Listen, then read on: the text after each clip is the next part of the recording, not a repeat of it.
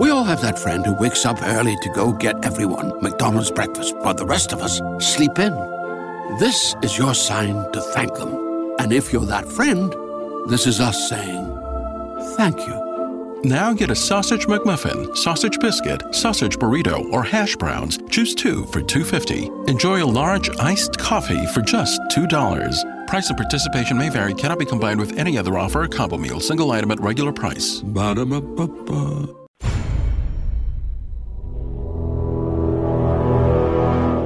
The X Zone radio and TV show is largely an opinion talk show. All opinions, comments, or statements of fact expressed by Rob McConnell's guests are strictly their own and are not to be construed as those of the X Zone radio and TV show or in any manner endorsed by Rob McConnell, Relmar McConnell Media Company, Talkstar Radio Network, its affiliated stations, or employees.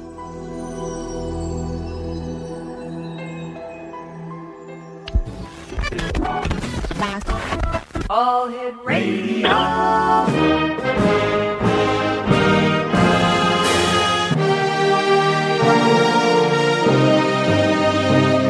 Welcome to the X Zone, a place where fact is fiction and fiction is reality. Now, here's your host, Rob McConnell.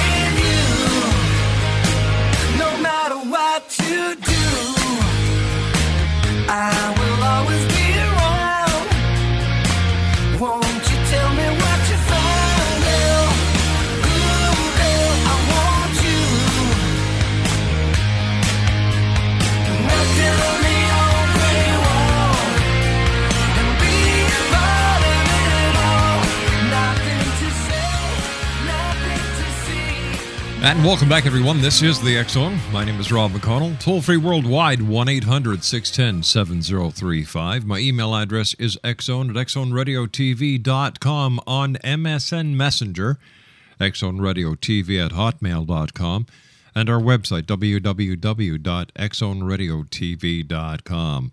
Once again, I would just like to take this opportunity of wishing each and every one of you a very happy, love filled, spiritually filled, prosperous new year. And may your dreams and the dreams and aspirations of everyone that you know and everyone that you come in contact with this year come true. And may the year 2011 be the start of something wonderful for each and every one of you. Exonation, my guest this hour is Dr. John Brandenburg. And uh, Dr. Brandenburg was born in Rochester, Minnesota, and grew up in Medford, Oregon. He obtained his bachelor's degree in physics from Southern Oregon University and his MS in applied science at University of California at Davis and his PhD in plasma physics at UC Davis Extension at Lawrence Livermore National Laboratory, studying controlled fusion using magnetic fields to confi- confine plasma. He has written four books.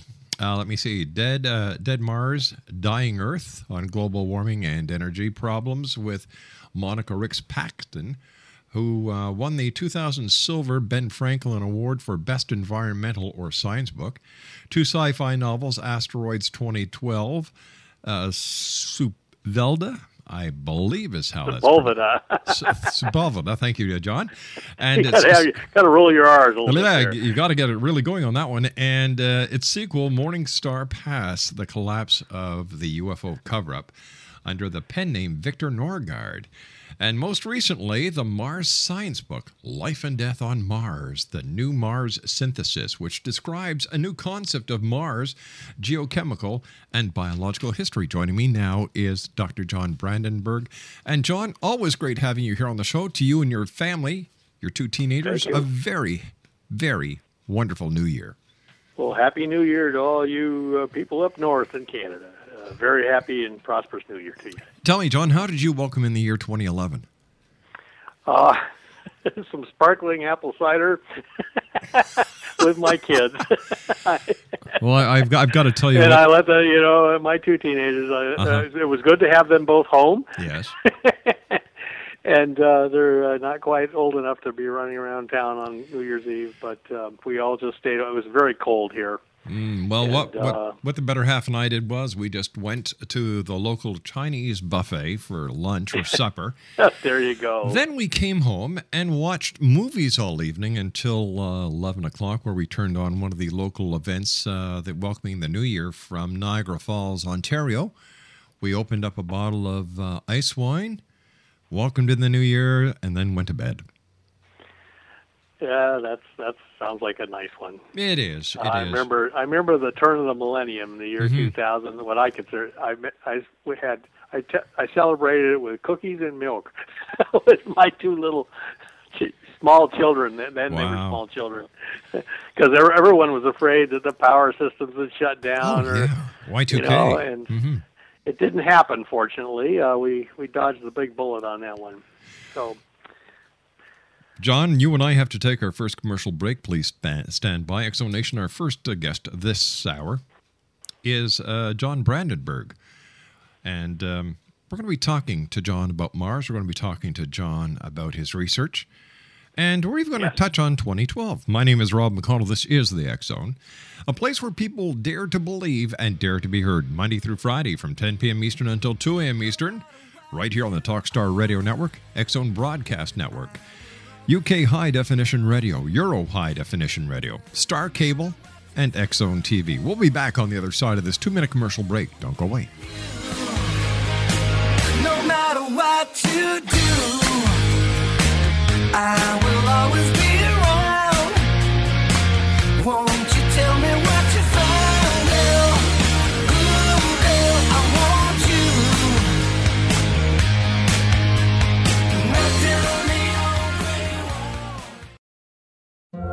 have that friend who wakes up early to go get everyone McDonald's breakfast, while the rest of us sleep in.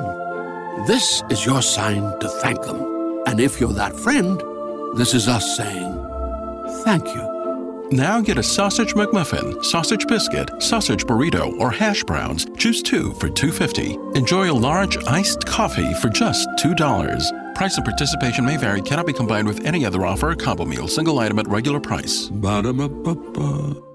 Family. It looks a little different for everyone. For some, it's mom and dad. For others, roommates who feel like family. And for others, it's your significant other, their golfing buddies, your children, a high school soccer team starting lineup, and oh, look, they're all taking you up on the offer to stay for dinner, really testing the limits of that phrase the more the merrier. But no matter where you call home, Geico makes it easy to bundle and save on home and car insurance. Easier than making three frozen pizzas and assorted frozen veggies into a cohesive meal.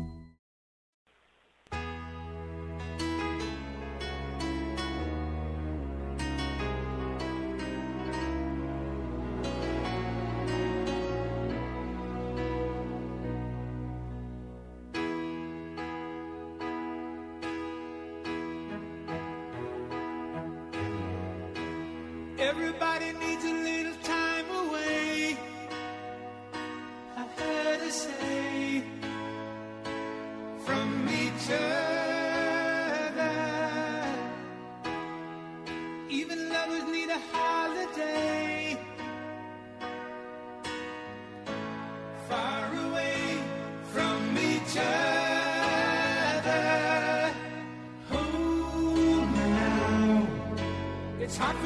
say I'm sorry. I just want you to stay. After all that we've been through, Explanation uh, Dr. John E. Brandenburg is our special guest. He's a senior propulsion scientist at Orbital Technologies. And uh, John, how long have you been working on Mars research? Uh, oh, probably since 1984. So, uh, you know, more Mm-hmm. than 20 years now. Where did It's your fascination fascinating planet. Where did your fascination with Mars come from? Um, well, as a as a scientist and also a science fiction fan, Mhm. uh, of course, Mars has always been a fascinating planet. But I was became intrigued because of Cydonia, the face on Mars controversy. Well, that's And- going back a couple of years. And uh, tell me, what is your take on Cydonia? Is there actually a face on Mars? uh, based on the latest pictures, the face is still there. The pyramid nearby is still there. Um, you must realize that uh, there are certain factions uh, who don't want anyone to think about that anymore, and so they basically uh, showed some very blurry, uh, poorly processed pictures and said, "See, there's nothing there," and then they wanted everyone to forget about it. And um, however, the what looks like an archaeological uh, ruin there suggests that Mars' climatic history is much different than it has been presented to the public. And that's what I began to investigate uh, really back in 1984. What was Mars' true geochi- geochemical and biological history? And this is what I've presented in this new book uh, based on the latest data. And it's quite astonishing. It's much different than people are, are uh, proposing uh, in their news conferences. Tell me, John, why is the history of Mars so important to the human race? Mars is the first uh, Earth-like planet in the universe that we can have access to. Of course, it's uh, one reason that is is because it's close to us in our orbit, so it has more Earth-like conditions. Uh, but what we find on Mars in terms of life and death is going to really determine how we face the rest of the cosmos. If we find life on Mars, which in fact I think we have found strong evidence of it now, then that means the rest of the universe is alive. That when we look out at the stars of night, at night, many of them are looking back at us. What do you think happened to the Martian civilization? What happened to any life Well- as we know it? I'll I'll step back a little bit from the question of of uh, of a civilization to just say, let's ask the question: Was there life on Mars? You know, life-bearing conditions on mm-hmm. Mars, like Earth. Right? And if that answer was yes, how long did they last? How long did terrestrial Earth-like conditions last on Mars? Because there's no scientific reason for believing that if life developed on Earth, it couldn't develop on Mars if they had the same conditions. And apparently, the early conditions on Mars and Earth were the same. Both had an ocean, both had uh, warm, uh, and that obviously means warm temperatures and high atmospheric pressure. And if if you'd been set down on Mars or Earth, you probably wouldn't have been able to tell the difference four billion years ago. However, the question is, since Mars is so different than Earth now, how long did these Earth-like conditions persist on Mars? The answer apparently is almost four billion years, almost its entire geologic history. Why would anyone want to cover up the actual history of Mars and, and feed us a conspiracy or a cover up? Um, well, knowledge is power, and uh, if some some people don't want knowledge to be widespread, uh, let's say hypothetically there was a UFO cover-up uh, that uh, the governments of the world, including the Canadian government as well as the United States, since we're allies, um, knew that we were not alone in the universe, and in fact that other people had developed space travel just like we did, and were coming here.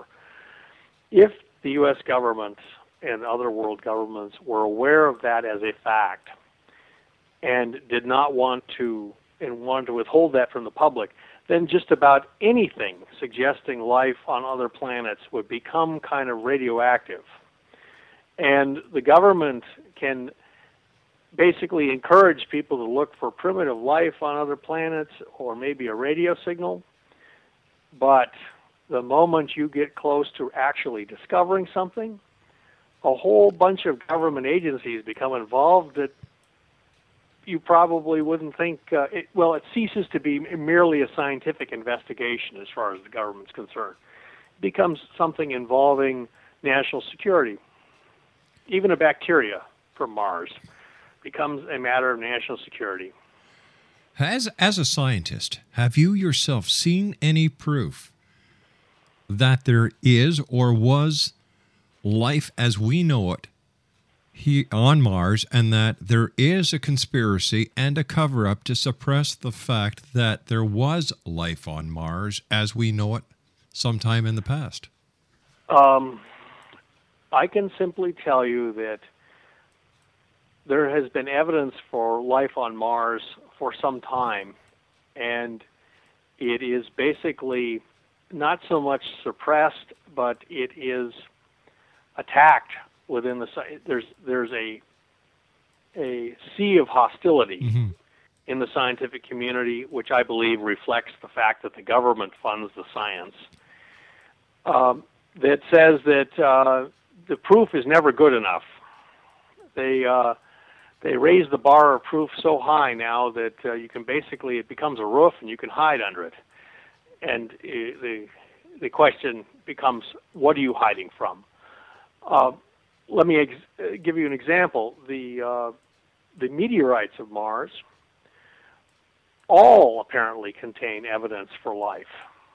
And many of these meteor, one of the, the, the most famous meteorite is ALH 8401, and uh, it has evidence, uh, strong evidence for uh, life on early Mars.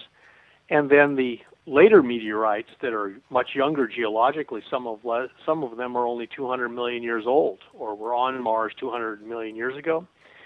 Um, they contain evidence for uh, primitive bacterial life and, and, and groundwater.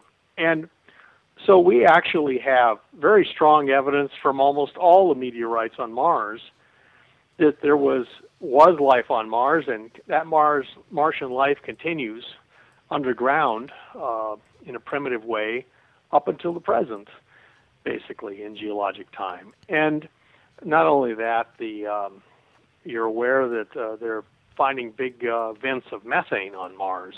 These are these are very large plumes of methane coming out of the ground on Mars, as if uh, organic matter is decomposing underground and spewing out into the atmosphere.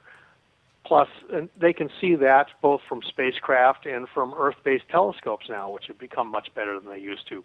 But it, but so there's, but there's a host of evidence that Mars is alive and was alive in the past. But isn't uh, isn't methane methane gas also affiliated with or associated with volcanic activity? Uh, yes, however, uh, they've gone. They have very good infrared uh, detectors that they've been flying around Mars now on many spacecraft. They haven't found any geologic hotspots on Mars suggestive of any geothermal activity. If they did, that would really make the news, but they haven't. Uh, so this, the origin of this methane, which is uh, in very large amounts, we're talking thousands of tons a year leaking out into the atmosphere, is apparent. Uh, the only thing that can produce that much methane, aside from geothermal, is biological. Now, I, I agree that, and I understand that there may be bacteria on Mars. There may be Yes. very, very uh, small forms of life. But when I talk about life on Mars, I'm talking about people like us. You know, if, Well, for example, let's take a uh, look at the the- face on Mars. Who who do you think made the face on Mars, and what do you think, Doctor Brandenburg, is the um, the actual reason why this face was made? Um, we published a scientific hypothesis in about 1990. It was just before the Mars Observer was supposed to go to Mars and take new pictures, and we we said that um, uh, we found other sites on Mars that apparently had what looked like archaeological remains. Uh, place in Utopia actually has two more faces. It looks like, and uh, you can see those uh, on the net if you get in there and just say Utopia face uh, Brandenburg because I was the one who discovered it. And but it's we published a scientific hypothesis that Mars was the home of life like Earth, and that that life underwent evolution, just like it did on Earth, and produced something similar to us that made large monuments, just like people on Earth make large monuments. In fact, we just post- we we proposed that everything that happened on Earth just happened on Mars, and uh, people have many cultures on Earth have many reasons for building uh, large things like the Sphinx. Um, uh, what's really fascinating, by the way, is the face on Mars uh, first appeared in a comic book. Uh, was the early Marvel comics in 1958. Uh, was Kirby Comics, and uh, this its gi- they had astronauts finding a giant carved face on Mars. Isn't that strange? It it, it was well. It um, as, as often happens, science fiction is prescient. It's and almost like science fiction writers, even of comic books, have. John, stand by. You and. I have to take our news break at the bottom of the hour. Exonation, Dr. Sure. John Brandenburg is our special guest. Very interesting man.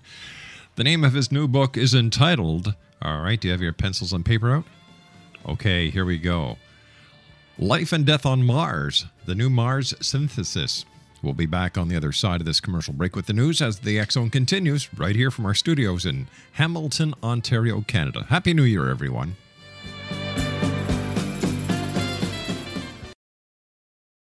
We all have that friend who wakes up early to go get everyone McDonald's breakfast, while the rest of us sleep in.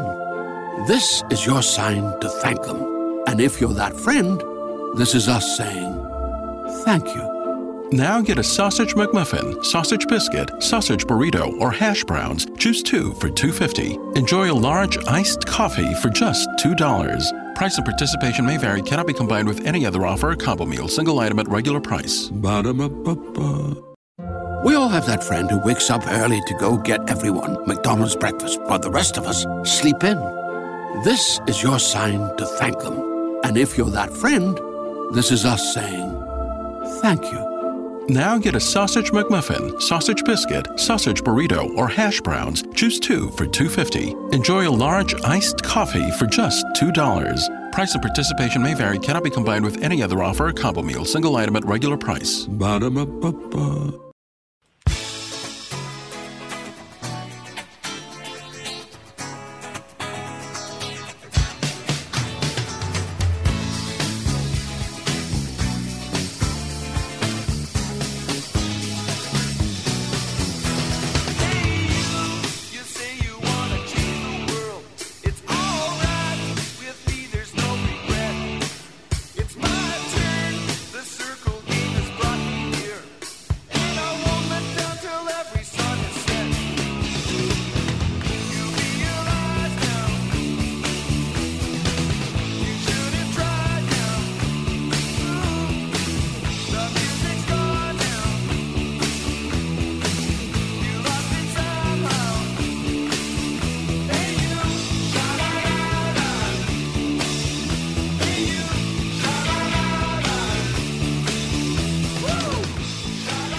La. Woo! Exonation, if you'd like uh, more information on uh, Dr. John Brandenburg, or if you'd like to purchase any of his books, go to Adventures Unlimited Press. Just put it into Google, and it'll take you right there.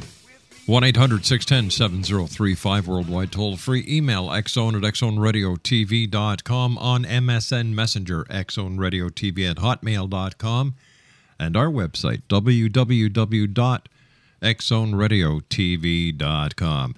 Received an IM for one of our listeners saying, Hey Rob, how did the Xzone do on Apple iPod downloads? Well, in the year 2010, we had over 625,000 downloads. So to everybody who downloaded a, um, a podcast, thanks guys. Thanks very much. We're going to break a million this year. I can feel it in my old and weary bones. Oh, I'm sure you will. Yeah, thanks, John.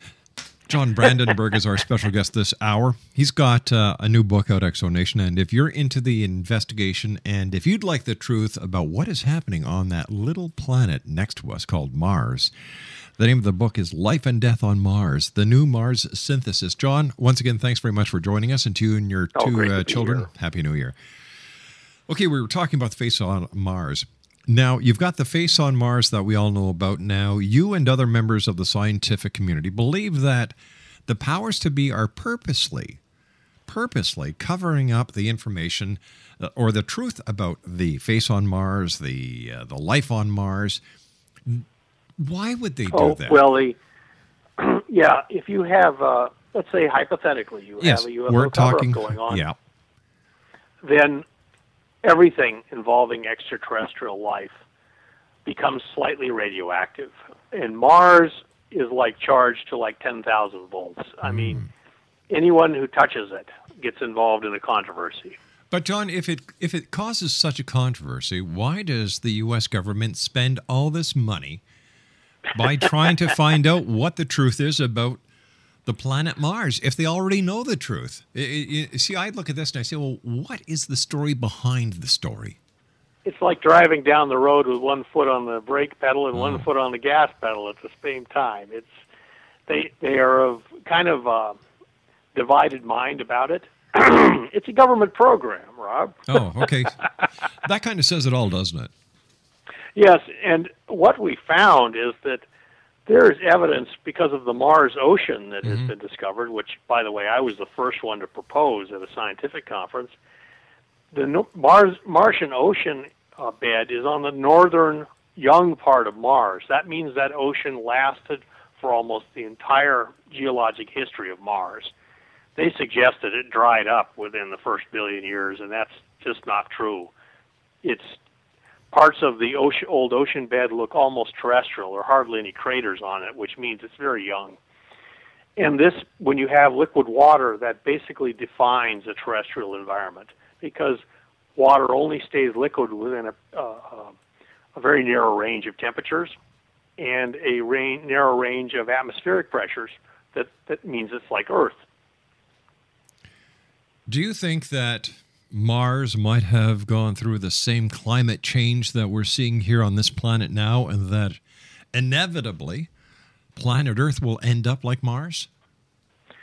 Uh, well, we should take good care of this planet. Uh, we're we, we've only, as they say in the U.S. Army, you're only issued one planet here. Don't ask for another. Uh, we on Mars. Apparently, there was a biosphere that failed. Apparently, it had a um, a large greenhouse like on Venus. But the problem with Mars is that it's too far from the sun uh, for that to be stable. If you have a ocean there, it helps stabilize it. But basically, uh, if you have a, a large impact of an asteroid like the one that wiped out the dinosaurs on Earth, Yes. then the greenhouse will collapse. And the person who found this out, by the way, was Carl Sagan, even though he didn't talk about it much. Carl Sagan was actually a much, a very brilliant scientist in addition to being a public promoter of science. And he discovered that a dense carbon dioxide atmosphere on Mars to allow a, a greenhouse effect would be unstable if a large asteroid or something like that struck and caused a nuclear winter uh, because the ice, the carbon dioxide would essentially freeze out on the poles as dry ice. And the whole thing would collapse. Mars would basically fall and not be able to get back up again, unlike the Earth, which uh, was struck with an asteroid and uh, managed to recover, its biosphere recovered from that uh, terrible um, catastrophe. So on Mars, uh, apparently everything was running fine for a very long period and then it was struck by a large asteroid that formed the Lyot impact basin on Mars. You can look at it on the map. It's a 200 uh, mile wide double ring crater up near Cydonia, by, incidentally. And uh, it's spelled uh, L Y O T. It's a French pronunciation because he was a great French, French astronomer. So that seems to be the story of Mars is that, oh, you also found out that you couldn't have this greenhouse on Mars uh, unless there was life. That oxygen generated in the atmosphere actually would help stabilize this this greenhouse chemically.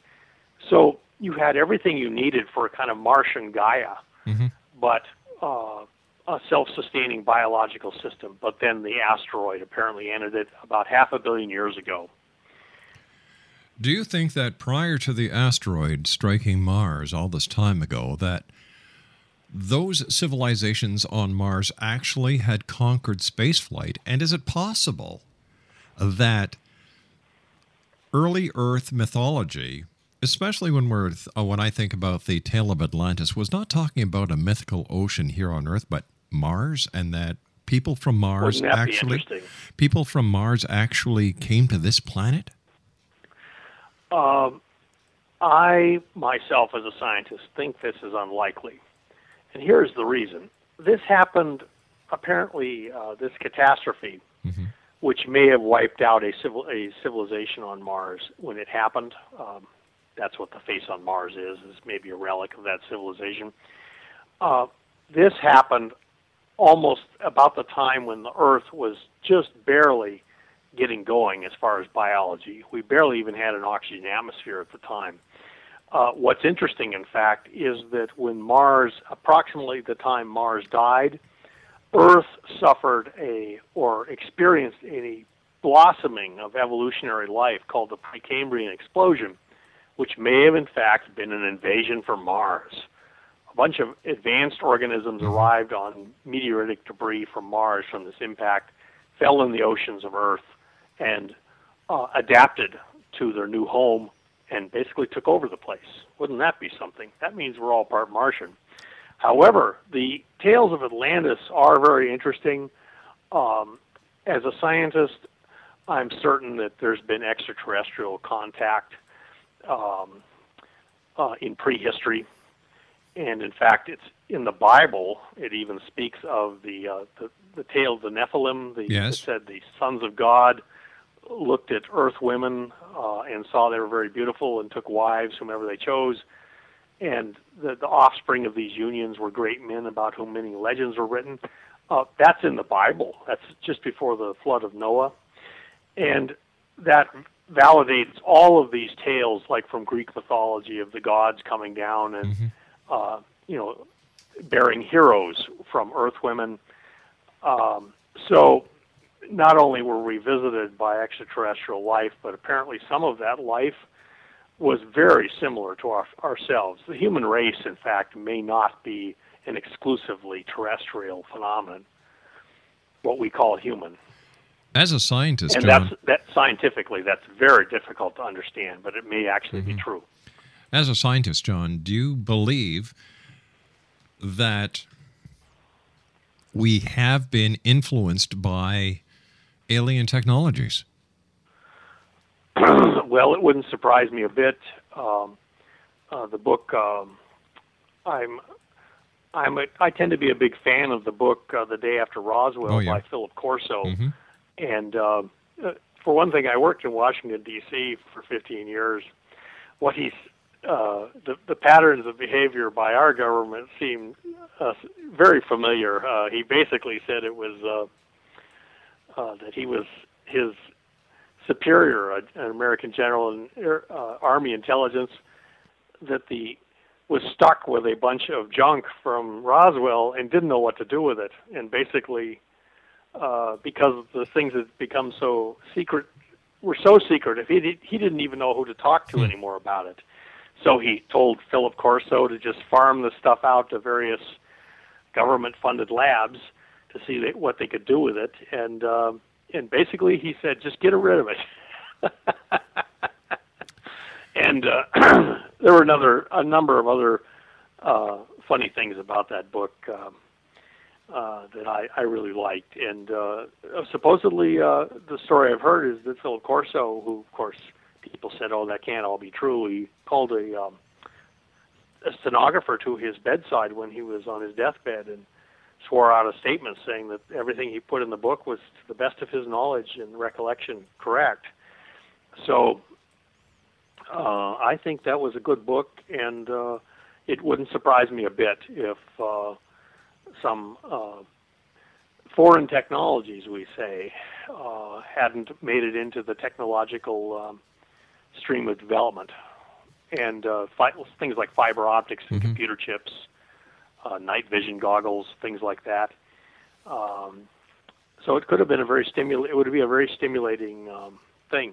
But don't you think that the human race has evolved to a point, John, where we could have actually invented all these products ourselves without any influence from Uh, extraterrestrials? yes, I uh, I actually I, I found the idea so thought provoking. I actually um, kind of did an investigation, like where did the transistor come from? Well, the uh, transistor came from uh, the line of tr- transistor development came from the fact that during World War II they were developing crystal detectors for uh, radar signals, and they were growing silicon and germanium uh, crystals. And then they uh, stepped beyond that to try and uh, miniaturize the vacuum tube using these crystals. Of course, and uh, the people invented the transistor, and then uh, ultimately they were putting the, the idea of putting multiple transistors on chips. That uh, that's a kind of a curious one. That may have been a little bit of a jump right there. Um, and that uh, who knows? Uh, because it's not. I can see how the transistor would have been developed based out of World War II research on crystals, but the um, the actual chip where you assemble a whole um, circuit on one piece of silicon, that seems like a, a rather interesting conceptual leap there. That I uh, that in fact all I'm saying is that when I investigated that, I found a clear line of development for the transistor, but not for the chip itself. Tell me, John, is there any truth to the theory that there was a massive nuclear explosion one time on Mars? Apparently, once Mars' climate changed after this asteroid, um, there was a mysterious and massive nuclear explosion on Mars that left a big radioactive scar. In the book, we show the maps of radiation on Mars, and you can see very clearly there's a big red spot of of high radiation in uh, the northern uh, region of Mars near Mare Acidalium, also incidentally near Cydonia. Cydonia seems to have attracted a lot of a, a lot of trouble. That's the way it seems, yeah. That's the way it seems because the Lyot impact crater and then this uh, radioactive hotspot basically bracket Cydonia, one on one, one to the east, one to the west, and um, the you can see there are apparently debris streamers from this radioactive spot that wrap all the way around the planet. So then there's another hot spot on the exact opposite side, or very very close to the exact opposite side, the antipode, meaning shock waves raced around the planet and collided on the far side to deposit some radioactive debris. So this looks like it was a planetary wide catastrophe. Now, as a scientist, one first looks for the kind of the you look for the um, hypothesis that involves the minimum number of entities or actors, the sim- basically the simplest hypothesis. And in Africa on Earth, we found there were actual natural nuclear reactors that operated. This is something from a science sounds like a science fiction uh, story in itself, but it's actually true. Nature uh, had some very rich uh, uranium deposits in Africa and groundwater. Water got into the deposits. This is a billion years ago, so the reactor, the uranium was all reactor grade. Um, and uh, it started nuclear reactors. They found it five different sites. So this was a widespread phenomenon. Um, on Mars, the same thing may have occurred, only it was much larger. And instead of just percolating along for a few million years and then shutting down like the ones on Earth did, uh, this large one exploded, or as they say, explosively disassembled, like Chernobyl. All right, please stand by, John. You and I have to take our final break for this hour. X Zone Nation. Sure. Dr. John Brandenburg is my very special guest. The name of his recent book, his most recent book he's written for, is Life and Death on Mars, the New Mars Synthesis. It's available from our good friends at Adventures Unlimited Press. We'll be back on the other side of this commercial break. Don't go away.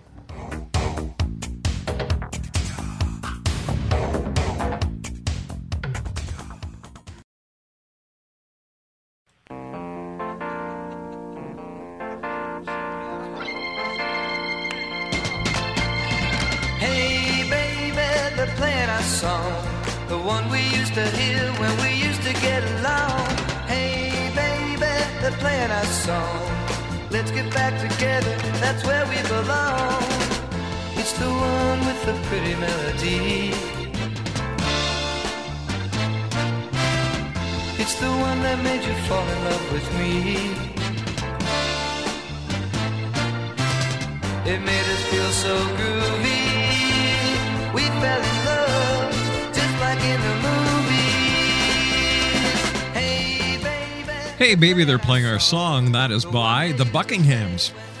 Our special guest this hour is Dr. John E. Brandenburg. And we're talking about John's newest book entitled Life and Death on Mars The Mars Synthesis. And you can just go to Adventures Unlimited Press and order a copy of this book. How do you get to their website? Very simple. Just Google Adventures Unlimited Press. John, you and I were talking briefly in between the commercial breaks, and uh, you when before you released the information in your book, you actually sat down and talked to the people at the Defense Department, and after a while, they told you guys just to publish it. Yep, they did. Well, we. I'm a patriotic American, and I Good for you. thought, well, they we we never mind how, but we found out Mm-hmm. that the government was intensely interested in our research on Mars. I would imagine so. Uh, it was kind of a gumshoe operation, unfortunately. But when, but so it, it was e- very easy to contact people who were interested in this stuff at the Defense Department because they'd basically been following us around. and they were, you know, we'd gotten to know them quite well by that time, and we explained to them what we'd found, and they were, they were quite astonished and uh, agreed that the evidence looked quite, you know, it's all circumstantial, but it looks quite strong that there was this large nuclear event on Mars, and so they, uh, we gave them a full briefing. They reported to the superiors, and then they got back to us about six months later, and basically told us, uh, "Go ahead and publish it. We're not going to, you know, we're not going to consider this a classified matter." So we did, and uh, you know, I I want to thank very enlightened people at the Defense Department for basically um, saying yes, you know, let's let's get this out on the in the in the to the public, and um, it's a um, it's a great mystery. Now, um, I don't know if I mentioned this before. There are natural nuclear reactors that they found operating in Africa Mhm. Uh, with the uh, na- in natural um, uh, uranium deposits. I'm sure with the very rich deposits of uranium and thorium you have up in uh, Canada, you you may discover that this has also occurred there. Uh, but this would be like a billion years ago, and the ones they found on Earth were quite small, probably only as big as um, uh, a closet, and they operated for about uh, several million years and then shut down. On Mars, whatever happened was much, much larger and then went dangerously unstable and, as they say, explosively disassembled. And this would have been yet another planetary wide catastrophe on Mars. So the only problem with this hypothesis is that um, there's no large crater in the center of the uh, of these radioactive hotspots. John, you and I Also, have got I- to say so yes. long. We've run out of time for tonight, but I want to thank you very much for joining us. Congratulations good. on another great book. We look forward to the next time when you join us here on the X Zone. And Okay. once, once again, John, from everybody here to you and yours, a very happy new year. And yours too. All right. Thanks, John. Dr. John Brandenburg has been my guest this hour, X Zone Nation. His new book, Life and Death on Mars, The New Mars Synthesis, is available from our friends at Adventures Unlimited Press. I'll be back on the other side of this news break at the top of the hour at six and a half minutes past as the Zone continues from our studios in Hamilton, Ontario, Canada. My name is Rob McConnell. Don't go away.